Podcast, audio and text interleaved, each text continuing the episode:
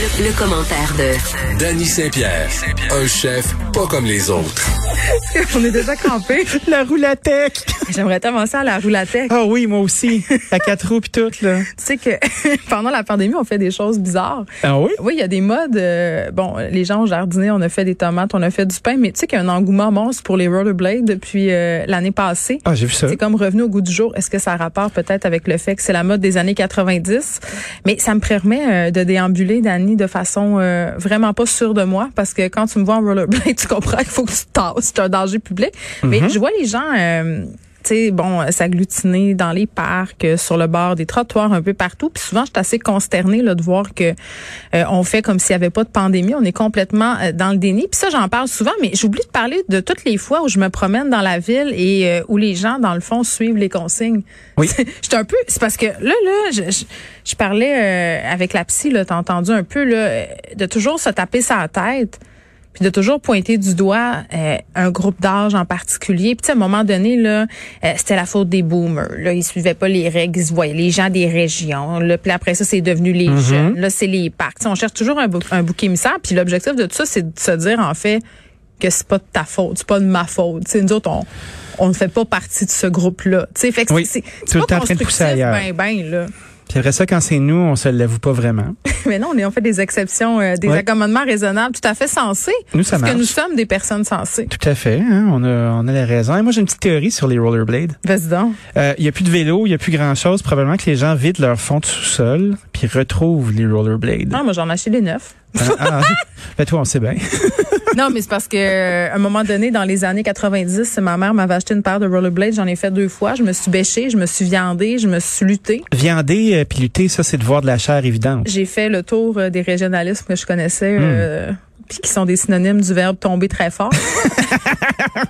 Euh, mais c'est ça, tu sais, Mm-hmm. j'avais jamais plus voulu en faire. Je voulais plus rien, je voulais rien savoir. J'étais pas très persévérante dans les sports. Ben, Est-ce que tu avais la genouillère, la coudière, le petit casque, comme on met à tous nos enfants maintenant Elle- quand ils embarquent sur une trottinette à quatre euh, roues? ma mère avait acheté euh, du gros foam bleu puis elle m'avait enroulé dans le cellophane. là. Je m'en allais Ah oui? comme un robot. Moi, j'avais un costume en toile solaire. Mais c'est ça. C'était comme du bubble tape en ce moment, euh, je dois t'avouer que j'ai acheté les, les genoux, les coudes, euh, puis le truc de main. Puis je mets le truc de main parce que ça me tente pas de me casser deux poignets. Je me dis que ça me dérange pas. J'assume mon petit côté boomer. Ouais, puis la, la peau de main, là, l'intérieur de peau de main, tout, Pas de main. tout scrapé, là. C'est pas le fun. Ah, ça doit être vraiment déplaisant. Mais je l'assume, mon côté boomer, le dimanche matin, j'étais à 9 h au Canadian Tire pour acheter une machine à pression. Comme un, un gun à pression pour nettoyer, admettons, euh, tes, tes plates-bandes avec euh, un jet d'eau bien fort. J'étais avec mon chum, on, on magasinait ça, les machines à pression. C'était le plus beau jour de notre vie. Puis là, il y a des accessoires. Puis on se dit, on va acheter le kit pour aussi laver les fenêtres. Là, Ah oui? on est en détresse. Tu comprends? Mais fais Hey, attention les aide-moi. fenêtres, hein, parce que tu pourrais décoller tout le mastic qu'il y a autour. Ah, mais c'est lui qui va le faire, comme ça, je vais pouvoir le blâmer. Fait que tu pourrais le regarder en train de faire ça, vivre un moment satisfaisant. Ouais. T'écoutes-tu des vidéos satisfaisantes des fois, comme mettons un- euh, des euh, des dominos qui tombent tout en même temps, ou tu sais euh, des coupes de légumes où tout tombe d'un trait. Là? Moi, je me perds dans ça des fois. Moi, ce que j'aime, euh, c'est les vidéos de trucs sablonneux qu'on coupe Oui. avec un couteau. Puis là, Oui. c'est difficile à la radio de rendre cette image-là complètement satisfaisante. Mais c'est comme... Je sais pas, c'est comme si tu croques dans une feuille de J-Proc, mais que c'est le fun. Puis je Oui. sais que c'est un peu paradoxal de dire ça parce que l'idée même de croquer dans une feuille de J-Proc, elle te tente pas.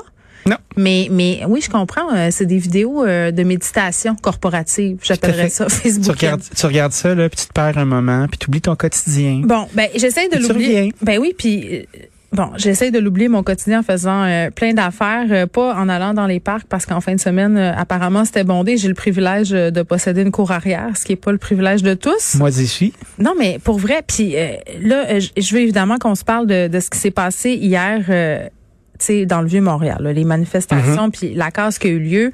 Euh, pardon, je checkais ça aller sur les médias sociaux, puis j'a- j'avais plusieurs sentiments mélangés. Le premier, c'était c'était bien normal qu'on en arrive là. C'est comme si c'était quelque chose de prévisible, parce qu'on sent la grogne monter depuis plusieurs euh, plusieurs semaines. Oui. Deux, je me disais, ça a-tu du bon sens? Pauvres commerçants, c'est les premières victimes, puis là, c'est, c'est leur vitrine qu'on pète à coups de batte de baseball. Puis ma réflexion finale, ça a été c'est poche parce que ça va être récupéré dans tous les médias parce que c'est normal, parce qu'il faut le couvrir, mais que ça va un peu occulter tout ce qui est en train de se passer. Et là, on va se dire bon, les manifestants, ce sont des casseurs, ce sont, tu sais, fait qu'on est toujours dans Ça cette- sera jamais nous, hein? C'est Ouais. encore le même maudit principe. Moi, j'étais au sommet des Amériques euh, sous les bombes lacrymogènes des policiers avec mon masque à gaz Mhm. pour tourner un documentaire. euh, puis des casseux, il y en a, il y en avait pas mal. Là, tu puis Oui. force est d'admettre qu'il y a des casseux très organisés. Je sais pas si c'était le cas de ceux dans, dans le vieux hier, là, mais c'était très triste de voir ça aller. Tu sais, on voyait les vidéos en direct, les gens commentaient. Euh, puis je me disais, mettons que t'es, t'es, t'es là, Elena, parce que leur vitrine a été fracassée. C'est Oui, un réseau une institution. Tu vois ça, puis t'es- t'es impuissant. Tu sais, c'est c'est comme la c'est comme la coche de trop sur ton malheur. Tu sais, de, de s'opposer, de se fâcher, de péter des trucs, tout ça s'explique à date. Mais euh, est-ce qu'on pourrait choisir à, à qui on casse les trucs? Ben, c'est vrai. on peut-tu laisser les restaurants puis les petits commerces qui rushent tranquilles? Mais même en temps normal, Dani, j'ai envie de te parler de ce qui s'est passé un peu dans le quartier Hochelaga Maisonneuve. Oui. Tu sais, il y, a un- il y a un embourgeoisement manifeste dans ce quartier-là. Les loyers montent. C'est un riz aussi. Il y a des commerces de bobos qui s'installent pour le Mhm. meilleur et pour le pire. Tu sais, pour le pire, pour certains habitants qui sont obligés de s'en aller parce que ça a plus de sens. Euh, D'aller péter les vitres de ces commerces-là, c'est complètement antiproductif. Là. Euh, ce sont souvent des gens qui habitent le quartier, qui ont décidé Ben d'avoir oui. un commerce-là, puis ça coûte. Tu sais, concrètement, là, faire briser ces fenêtres, là, c'est des coûts absolument astronomiques. Là. Ben, c'est énorme. C'est le choc que tu as de recevoir l'appel où ta, ta façade est défoncée, puis ton ta, ta deuxième maison, ton commerce, est à cœur ouvert. Puis là, les gens peuvent entrer puis prendre ce qu'ils veulent. Tu sais, pour m'être fait voler une coupe de fois dans mes commerces, là, Ah oui, tu l'as déjà vécu, raconte-moi un peu. l'argent ne revient jamais au complet. Tu vas être capable de récupérer des choses, mais tu sais, il y a, y a du collatéral qui est vraiment déplaisant. Tu sais, tu sens quand tu, pour les gens qui se sont déjà fait voler des trucs à la maison, là, tu sais, tu te fais, tu fais, tu te fais envahir ton intimité. Après ça, ben, tu perds des choses que tu ne retrouveras pas. Sais, exemple, un tiroir caisse, là. T'as beau dire euh, qu'il y avait 1000 dollars dedans, là. Personne le sait. C'est de l'argent cash. Tes bouteilles de vin que tu gardes depuis des années, là.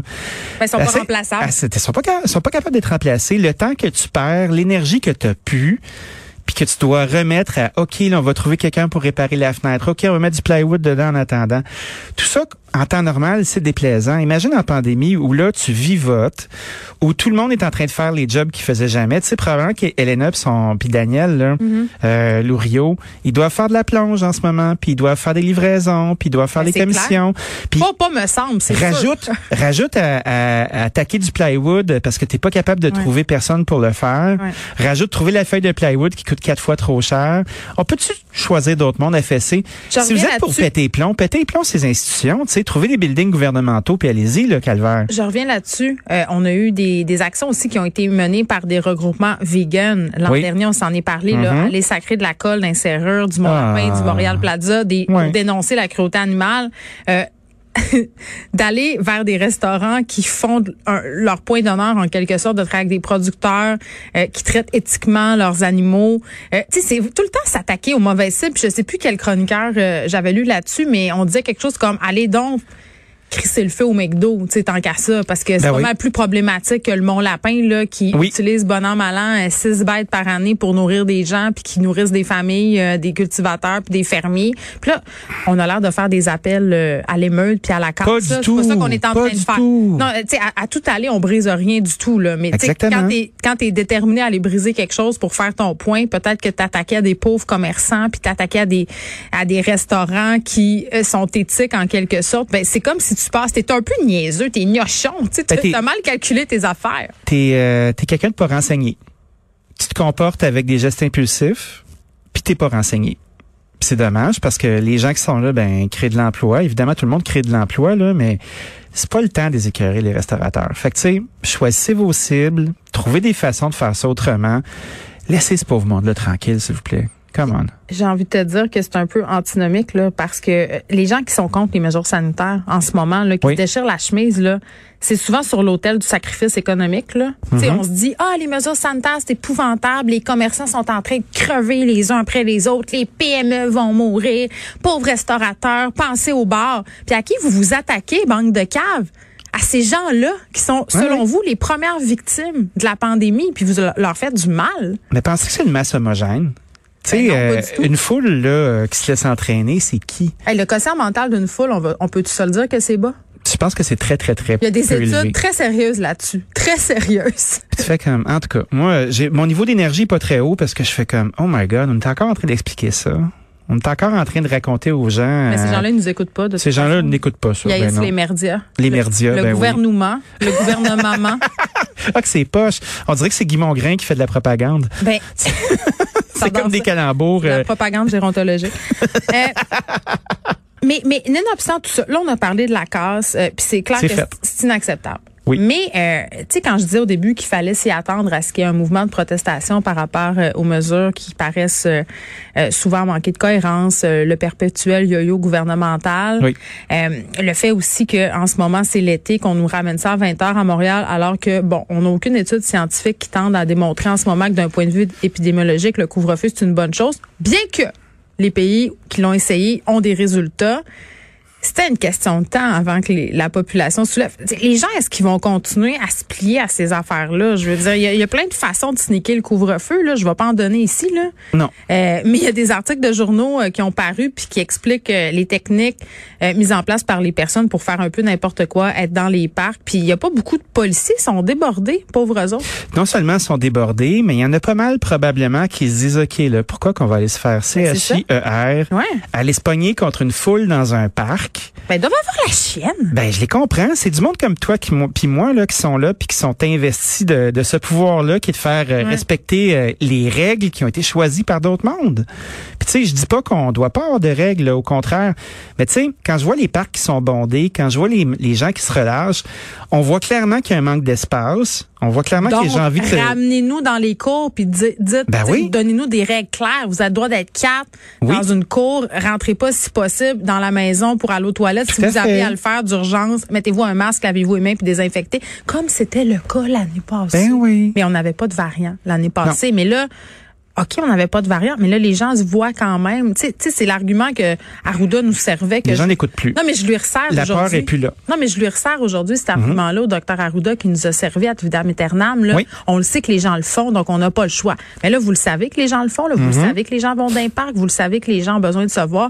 Ben, donnez-nous des consignes claires puis donnez-nous de la latitude pour qu'on puisse se gérer comme du monde.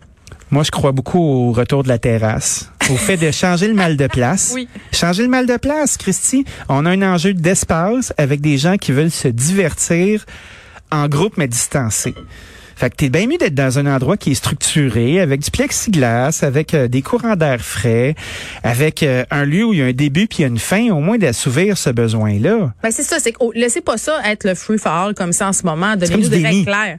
C'est comme, euh, oh non, je te vois pas, je te vois pas, je te vois pas, mais oh, je, je m'imagine que, mais je te vois pas. Ben là, Christy, ils sont en train de le faire. Ben, c'est ça. Slacker. Infantiliser la population, faire des menaces. Papa Legault, Gabriel Nadeau-Dubois fait une bonne sortie là-dessus. Là. Ah Papa oui? Legault n'a pas toujours raison. c'est ça. Tout un feu follet. Merci, Dani. Merci.